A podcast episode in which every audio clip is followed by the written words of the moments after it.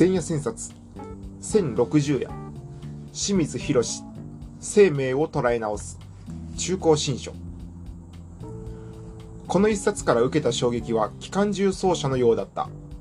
僕が34歳の時1978年である。機関銃なのに弾は繋がっていた。つながりの中から強烈なメッセージが放たれていた。一番の衝撃は情報の動的秩序の振る舞いによって生命を捉えようとしていたことだ。今でこそこの見方は生命論や生命情報論や自己組織化論の主流の一つになっているけれど、当時はこんな見方をする科学者はあまりいなかった。一体清水博とは何者なのかと思った。こういう日本人の科学者がいることに誇りをすら感じた。生命の維持を情報で捉えるというだけなら、遺伝情報によって生命システムを解く分子生物学がすでに大手を振っていた。情報としての生命活動の腰方行く末を遺伝子という要素で展望しようとする試みだ。しかし、生きている状態を要素から組み上げて解釈するのではなくて、グローバルに捉えるにはどうすればいいかという問題意識はその頃はまだ少なかったし、ましてそこに潜む性質を情報の動的秩序の振る舞いから捉えようとする試みは、一部の先駆者たちを除いてほとんどなかった。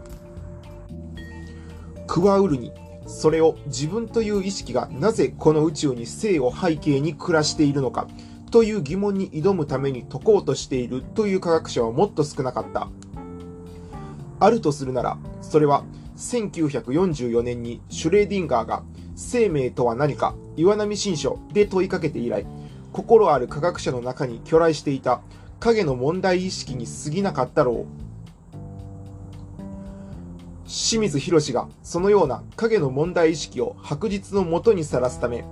バイオホロニクス、後に生命関係学と名付けられた、に取り組んでいることに、真っ先に注目したのは、僕の近辺では村上陽一郎と曽川春江と渋谷京子だった。その頃、その頃、大平首相のもとに、大蔵省の長富雄一郎が事務局長、新しい日本社会を構想するブレーンたちがいくつもの部会を開いていて、清水博はそのうちの石井武持の部会に属して、ソフトエネルギーパスという提案をしていた。村上陽一郎もその部会のメンバーで、清水さんという面白い生物物理学者がいると言っていた。曽川や渋谷はその報告書を読んでいた。僕は二人に促されて、東大薬学部の研究室に清水さんを訪ねた。挨拶もそこそこに、たちまち独創的な見解を次から次へと披露してくれた。今日の科学の現状に対する苦言も多かった。僕にはそんな知識はなかったのに、専門領域の話をしまくって、プリゴジンの三一構造論の欠陥にも言及した。特に興味深かったのは、リミットサイクルが生み出すリズム振動子の研究の現状と、セルモーター、細胞エンジンのモデルの研究についての説明で、久しぶりに科学の最前線が目の前で立ち上がっていく興奮を覚えたものだ。清水さんも僕の拙い話に関心を持ったようだった。しばらくすると、東大で話をしてくれと言ってきた。てっきり学生たちに話すのかと思っていたのだが、他の大学や大きな研究機関から呼ばれた研究者がずらりと集まっていた。さあ困ったぞ、と逡巡していると、松岡さんの編集についての話が聞きたいのだ、という。冷や汗をかきながら黒板の前に立ち、自己編集家のモデルの話をした。そこで出会ったのが、カオス研究に取り組んでいた津田一郎である。その後、世界で初めての複雑性に関する国際会議が日本で開かれた時も、僕は清水さんに呼ばれて発言者になった。以来、清水さんとはいくつもの場面で出会い、協力をお願いしたり、多少のお手伝いもしてきた。東大大会の後、金沢工業大学で場の研究所を立ち上げられてからは、いささか交流が遠のいたのだが、清水さんの研究がさらに場所の科学を深めていることや、東洋思想や武芸の真髄に交差していったことは刻々伝わってきていた。清水さんはシュレーディンガーがインド哲学ウパニシャットにヒントを得たことに似て、鉄人科学者の道を極めつつあるようだった。本書は1978年に初版が出て話題をさらい、その後、約12年を経て増補されて第2部が加わった。ここではその増補版の方を取り上げることにするが、先ほど久々に読んでみて、当時の僕が何に衝撃を覚えたかが改めて絞れた。なぜ機関銃奏者のような印象を持ったのかということも納得した。機関銃的だったのは清水さんの論旨が科学としての情報生命論に徹するだけでなく、旧来の科学に注文をつけつつ、人間の意識の動向や社会の在り方をのべつ議論の中に組み込んでいるためだった。霊障に惹かれているのが社会の中の人間の行動なのである。これは情報という概念を分かりやすく理解させるための方便として使われているのだが、読んでいると科学論と社会論が交互に繰り出されて、まるで機関銃を右へ左へ走射されているという印象なのだ。本書が主張していることは、ともかく劇的というほどに鮮明だった。生命現象の本質は、動的秩序が自己生成することにある。そこには、非平行、非線形の現象が現れている。それをリズム振動が形態形成をしていることから見ると、常に場の情報が働いている。すなわち、すべての生命現象の動向には関係詞が関わっている。まとめればこの5つだ。その後、清水さんは生命に情報を読む三田出版会、生命地としての場の論理、中高新書、生命と場所、NTT 出版をはじめ、本書の発展にあたる様々な仮説を提出したが、それらの著作の原点のほとんどは本書に包括する。我々が宇宙の中で生きているということを記述する科学はまだない。生きている状態を科学的に表すために物質の組み合わせをどれほど正確に記述してみても、そこから生命活動の現象が出てこないからである。まして脳の振る舞いや意識の活動は出てこない。生体を構成している元素や分子はほとんど分かっているけれど、それをどういじくり回しても生体の特質を表さない。遺伝子の自己複製能力や受精と発生文化の仕組みの大半が分かったとしても、そうやって生まれた生命体が自分の内に複製されている情報をどのようにすり合わせているのかも全く分かっていない。それよりなりより、一体物質の組み合わせでしかないはずの生命体が、いつ生きているものになったのか、そのタイミングが全くわからない。生命の発現は、原子が一定の仕組みで組み合わさると、アミノ酸やヌクレオチドといった低分子ができて、そこに原子にはない分子独特の性質が現れることから始まるのであるが、この段階は構成原子の種類によって変わってしまうので、そこにグローバルな性質が発揮されているとは言い難い。ところが、これらが100個から1000個へと集合を加えていくうちに、こうした細部の要素に直接に依存しない性質が少し現れてきて、やがて高分子となった状態に脂質分子が加わる頃には、オルガネラ、細胞小器官としての得意な前兆を発揮し始めるのだ。何が、どこで、どのように起こったのか。既存の生物学や分子生物学の成果だけではほとんど説明がつかない。とはいえ、物質の振る舞いを無視して生きている状態を語ることもできない。それなら、どう考えればいいか。本書で清水さんが目指したのは、生命体における生きている状態の共通分母を探すということだった。遺伝子、ゲノム、オルガネラ、細胞、器官、個体、生物社会、生態系といったそれぞれの段階に生きている状態を一貫して共通させている何かの秘密を見出し、そのことが説明できる科学を提案することだ。これは生命活動には固有の段階をまたいだ共通の性質があることを仮定した見方である。つまり、生命を生きている状態にさせているのは、これらのそれぞれの段階のローカルな構成要素に依存しない広がった性質があるという見方の提案だ。観察する限りは、遺伝子、ゲノム、オルガネラ、細胞、器官、個体、生物社会、生態系は、それぞれ生きているか死んでいるか、そのどちらかでしかない。生きていても死んでいても、それぞれの物理科学的な構成要素はほとんど変わらない。そうだとしたら、個々の要素の性質をいくら加え合わせても、生きているという性質は絶対に出てこない。ということは、この形、すなわち生態系は非線形でしか表せないということになる。非線形とは、原因と結果の間に足し算が成り立たないような性質を言う。A と B という原因がそれぞれ単独に働いた時に現れる結果をそれぞれ A と B とした時、原因 A プラス B がラジ A プラスラジ B という結果になるのが線形性で、ラジ A プラスラジ B プラスラジ X やラージ C という全く変わった結果になるのが非線形性である。生命現象はこういう非線形的な性質を本来的に持っている。生命活動にはもう一つの特色がある。それは相転移を起こしているということだ。フェーズ、層がみるみるうちに多様に変わっていく。氷と水と水蒸気は水分は同じでも全く異なる層を作っている。層状に流れていた雲がいつの間にか鱗雲になるのも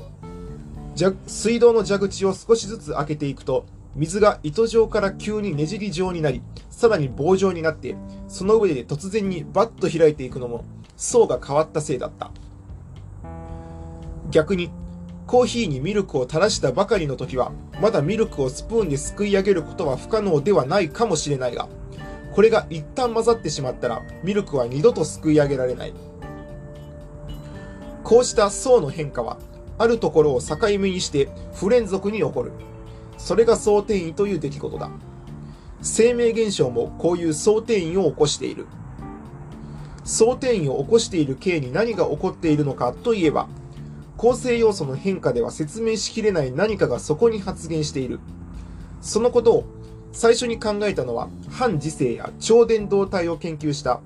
レフ・ダビトビチ・ランダウでランダウはその発現している何かをオーダーと呼んだ。例えば磁石が強い磁力を発現するのは構成要素が変わったからではなくて構成要素間の関係が変化したからである。原子磁石の並び方が変わったからなのだ。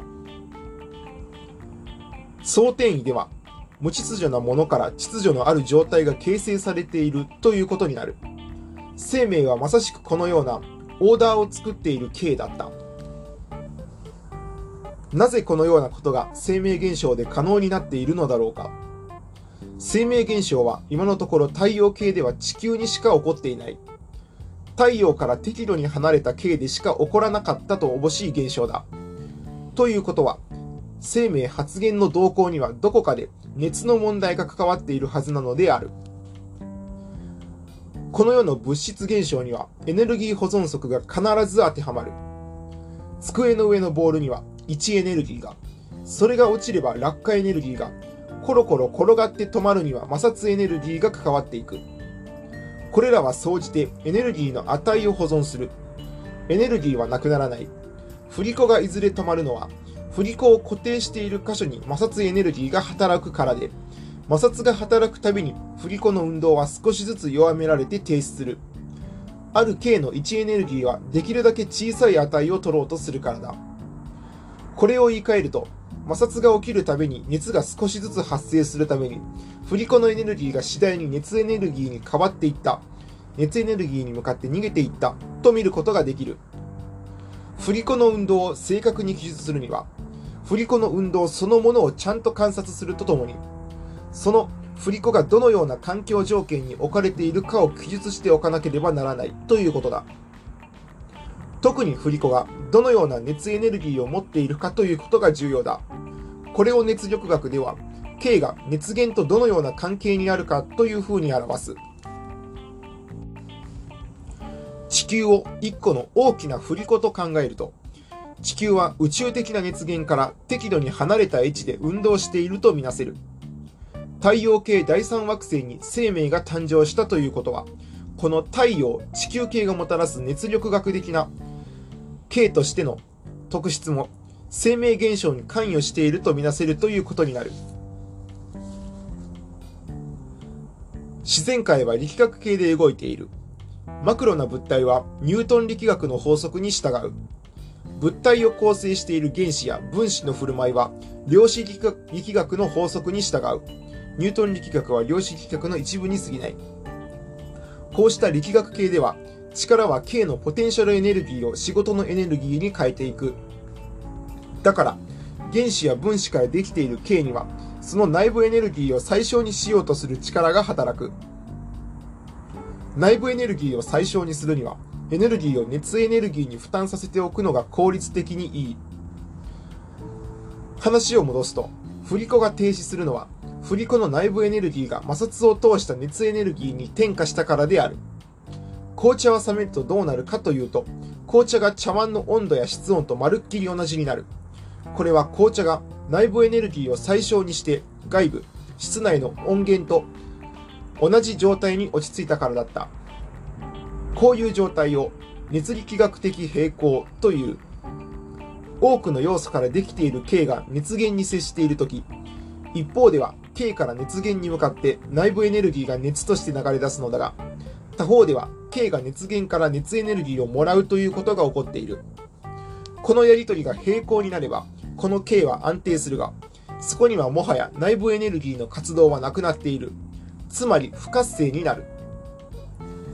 生きている状態とは、このような熱力学的平衡にはないはずである。そんなことになっていれば、生命たちはたちまち熱視してしまう。生命はそんなところからは生まれない。言い方を変えれば、熱力学的平衡とは、エントロピーが増大していった結果を表すわけだから、生命現象はこのエントロピーの増大をどこかで食い止めているはずなのだ。エントロピーは秩序のなさ加減の尺度を表しているので、生命現象はこの秩序のなさ加減を秩序のあり加減に変えているはずだ。これは生命が熱力学的非平行形であることを暗示する。かくして生命系は想定によって秩序を作る非線形な熱力学的非平行形であろうということになる。が、これではまだ正確ではない。生命は熱力学的非平方形の開放形なのである。地球には太陽からのべつく膜なしに輻射エネルギー、熱が注ぎ込んでいる。もしそれだけが起こっているなら生命は誕生しなかった。ところが地球の各所は夜になるとこの熱を宇宙空間に放出する。すなわち地球は太陽という熱源と宇宙空間の絶対0度、摂氏マイナス273度という2つの熱源の間に運動し続けている開放系に当たっていた。このような熱力学的非平行開放開放系は熱力学的には不安定である。地球全体で言うのなら昼夜で値が異なるし、季節によっても値を変える。しかしながら、この不安定であることが生命現象という秩序形成に預かった。本書はここから動的秩序の形成という話になっていく。清水さんはヘルマン・ハーケンのレーザー研究による共同現象理論を借りて次のような説明をする。化学レーザーは化学反応のエネルギーを使ってレーザー光という秩序の高い光を自動的に作り出す。蛍光灯などに比べて格段に秩序が高い。科学的エネルギーによって K の中に不安定な状態が起こり、その不安定が秩序を生むにあたって微子的な共同を起こしているからだ。蛍光灯であれ、レーザー光であれ、光を出す源はもともと分子、原子にある。分子の振動に基づいている。分子には規定状態と冷気状態があって、規定状態にある分子に余分のエネルギーを吸収させると、分子が冷気状態へ遷移する。この冷気した分子が元の規定状態に戻るときに光、光子を放出する。この光の放出には二通りがある。一つは自然放出で、分子が周囲の熱源と接触していることで起こる。もう一つは誘導放出というもので、外から与えられた光によって誘導されて光を出す。この場合は、外から入ってきた光と同じ位相の光が出る。レーザー発光はこちらで起こる。化学レーザー装置では、レーザーの中の分子に外からエネルギーを与えて冷気状態を作る。ポンピングという。ポンピングされた分子はすぐに元の規定状態に戻ろうとして弱い光を出す。これでは何も起こらない。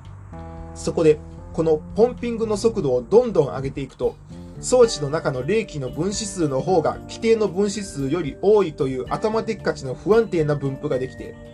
ある点、行き地まで来ると、急に光が強くなる。つまり、行き地よりポンピング速度が大きいと、放出される光が位相を揃えて出てくるのだ。これがレーザー発光である。位相が揃ってレーザー発光になったということは、位相がまちまちでエントロピーの大きい状態が、ある時点でエントロピーの小さい秩序を生んだということを意味している。相転移が起こったのだ。化学レーザーという形にエントロピーの増大に反するかのような秩序形成が起こったのだ。清水さんはこれが動的秩序の形成の一つの例だという。そこには何らかの理由でシナジーという現象が起こっているはずである。動的秩序はこの共同現象と関係がありそうだ。バックミンスター・フラーやハーケンはこうした共同現象をシナジェティックスと呼んだのであるが、本書はこの後、同様なことが筋肉の収縮の動きにも起こっているという例を挙げて説明する。生命現象にはどこかに不安定な頭でっかちを作るような働きがあって、それを共同活用して秩序を作っていたのである。後にこの不安定さのことは揺らぎと総称されるようになった。またここでは省略するが、リミットサイクルやカオスと呼ばれるようにもなった。では、このような動的秩序がオルガネラから生態系を貫いて作られる主たる作用は何によっているのか従来の科学概念でそれを説明するのは難しい。ここには情報という概念の導入が必要である。清水さんは本書の後半で、いよいよ情報という視点によって動的秩序の形成を読み解く仮説に取り掛かる。生命現象に出現しているのは動的秩序というものである。それは K に流入してきた自由エネルギーが一定の域地を超えた時に初めて出現する。自由エネルギーとはヘルムホルツが規定した概念で、熱力学系の数式では内部エネルギーとエントロピーと温度で表される。自由エネルギーの変化によって動的秩序が現れる形は、絶え間ないエントロピーの増大の渦中で開放形になっている。開放形はイリア・プリゴジンが三一構造と呼んだものにほぼ等しい。正確に言えば、非平行開放形の構造だ。そこには必ず K あるいはその一部を不安定にする揺らぎが起こる。これを数学的に表すと必ず非線形になる。その揺らぎが K の内部で何らかの共同作用を促している。こうしたことは物理化学現象でもしばしば起こっている。化学レーザーはその一つの例だった。しかし一方、物理化学現象の多くが熱力学的には平行に近い非平行で起こっているのに対して、地球上に起こった生命現象は徹底して非平行の中の非平行、あるいは正真正銘の非平行とも言うべき、非線形非平行の開放形に起こっている。もしそうだとすれば、まさにそうなのだが、ここにはこうした揺らぎを活かせるエネルギーやエントロピーとは別の何かが動いていると考えた方が良い。かつてシュレーディンガーはそれを負のエントロピーと名付けた。それを一歩も二歩も進めて呼びかえると、その何かとは、それこそがおそらくは情報というべきものなのである。情報とは、右へ行くか左へ行くかとか、A か B かの決定をまだ判別しないでいる状態から、その一つを選択して指定する状態に突き進んでいく動向を含んだものを言う。素子の状態から美子の状態へ進んでいくこと、そこに情報が関与する。例えば、学校の記念写真を見たら我が子の姿があまりに小さくてわからない。そこでメガネをかけてみたら目鼻立ちがかっきり見えた。この時、写真がボケているのは情報が区別できない状態。すなわちエントロピーが大きいことを表している。メガネをかけることはその状態から情報をもらうことに当たっている。言い換えれば、メガネをかけることによって情報が前に進んだことになる。さらに言い換えれば、メガネをかけることで写真に潜む負のエントロピーを食べたということになる。生命の歴史にも情報のメガネをかけることが何度も起こったのだ。そしてそのために生命活動は情報をうまく発言できるような形になっていった。情報の力は情報のメガネをかける効果が有効に発言できる方に発揮されたのだ。生命系はそのように情報が発現し、それが動的秩序につながるようになるべく自己組織化された仕組みだったのである。各手本書は、情報が揺らぎを含む動的秩序を使って自律的に自己組織化を起こしていくときには、生命現象のそれぞれの段階の情報が関係し、ホロンとして働いているのだという仮説にたどり着く。ホロンはアーサー・ケストラーのホロン全体史からヒントを得た新しい概念である。ただし、それは単に全体を知る部分的要素というものではない。清水さんは、ホロンがその場その場の情報を場の情報として感知していくとみなした。関係詞は、すでに生きた状態が関与する場のセマンティックボーダーを取り仕切るものなのである。場の情報を動的秩序に向かわせているのがホロンだったのだ。ラフにまとめればこういう仮説になった。ここから先、本書はホロンの振る舞いが場の情報をもとにして意味を喪失しているという展望を加えていく。意味が現れてくる作用の一つにはリズム、リズム振動がある。そのリズムには引き込みが起こっていて、まさに想定員や共同現象が立ち上がってくるのが認められたのである。清水さんの生命を捉え直す試みは、かくして生命のセマンティクスという前人未到の領域までたどり着く。勝手な案内はこのくらいにしておこう。清水さんは勝手な案内を一番嫌う人なのだ。正確なことは本書に当たってもらうにしくはない。僕としては、1978年に浴びた期間中の弾痕をここにちょっぴり再現しておいたというにとどめたい。ただし、清水さんがこのような仮説にたどり着いた経緯の一端を僕が知る限りのことで補足しておこうと思う。1950年代のこと、清水さんは東大薬学部の送信の学生だった。この時、バナールの歴史における科学、メスズ書房、エンゲルスの反デューリング論、岩波文庫、ディラックの量子力学、岩波書店、ブローダのボルツファン、ミスズ書房の4冊に大きな影響を受けたという素晴らしい4冊である。清水さんはこれらを通して生命というものに強い興味を覚えていった。当時はまだタンパク質分子の二次構造に関する研究がやっと活発になり始めた頃で、DNA の二重らせん理論も生まれつつあったばかり。タンパク質分子自身が鋳型になって生生体内でタンパク分子を合成しているという説が信じられていた状況だった。けれども清水さんはこの鋳型説というものが自分がイメージしている生命のダイナミックな構造とどうしても一致しないことに気がつき、それを知るには細胞代謝の動的イメージを生きたままで研究できる生物物理学的な統計理論による方法が必要だと実感した。こうして大学院で分子の統計力学的平等を研究する日々が始まったのであるが、そこに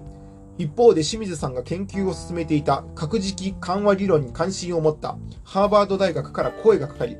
ハーバードとスタンフォードで2年を送る。アメリカでの学級生活は英語の得意な清水さんとしてはかなり刺激的だったようだ。特にアメリカ人が日常生活の思考の論理性をそのまま科学に発展させてしまう能力に富んでいることにショックを受けた。やがて九州大学に赴任することになった清水さんは、折からの大学紛争に遭遇する。持ち前の気質からなのか、清水さんをその渦中に飛び込み、大学と学生が激突する矛盾を引き受けた。研究は放置され、大学とも学生とも溝が深まる中、ついに一人の学生が自殺した。生命を探求しようとしていた研究者にとって、この事態がもたらした意味は大きかった。清水さんはしばらく先鎮の後、名簿を払うかのように本格的な生命探求に没入していった。連日連夜、顕微鏡で生命現象を覗き始めたのである。オルガネラに発現する生きている状態の研究がこうして火蓋を切って落とされた。やがて、生命を捉え直すという構想が膨らみ、その実証に立ち向かう日々が始まった。一人の日本の科学者の総合の日々であったろう。ところで、清水さんは随分以前から大抵カメラを持ち歩いている。道端に変わった群生物があるとパチリ。水の流れが変わっているとパチリ。屋根の向こうの雲が怪しいとパチリ。屋根の向こうの雲が面白いとパチリ。様々な現象や物証を取る。シンポジウムの主催をしたり、講演をしたりしている時も、壇上やフロアで聴衆を取る。記録のためですか？と尋ねると、人の動きは不思議なので、と笑われた。もう少し繰り下がって尋ねると、オーダーパラメータに関心があるんです。という答えが返ってきた。それから十数年経って、ある会合で一緒になった。相変わらずカメラを持っておられる。ところが今度は、その場にいる参加者をちょっと寄って撮っている。それが何カットも続く。どうも2人ずつを撮っている。ツーショットなのではない。周りの連中の中のちょっとはみ出た2人なのである。また尋ねてみたら、うん、デュアリティが気になるんでね、と言われた。オーダーパラメータとデュアリティ。これは清水さんがとても大事にしている発現の様子を表す現象や物証である。もちろんそれをカメラで証拠写真に残しているのではない。きっと頭の中のシャッターが切り続けられているのである。最近の清水さんは随分先の先の方を見つめているようだ。共存化のこと、贈与の逆の予想のこと、正情報系が振る舞う相互誘導合致の場のこと、さらには浄土真宗の見学だった蘇我良人の有意識思想などに関心を寄せている。予想とは先に与えてから後に何かが起こること。相互誘導合致は2つの場の関与関係のこと。蘇我良人は越後出身の仏教的世界観の提案者である。たまにお会いすると、大抵そういう思案中のテーマについて綴った最新の草稿を A4 数枚分渡される。一時も仮説を中断することがないようなのだ。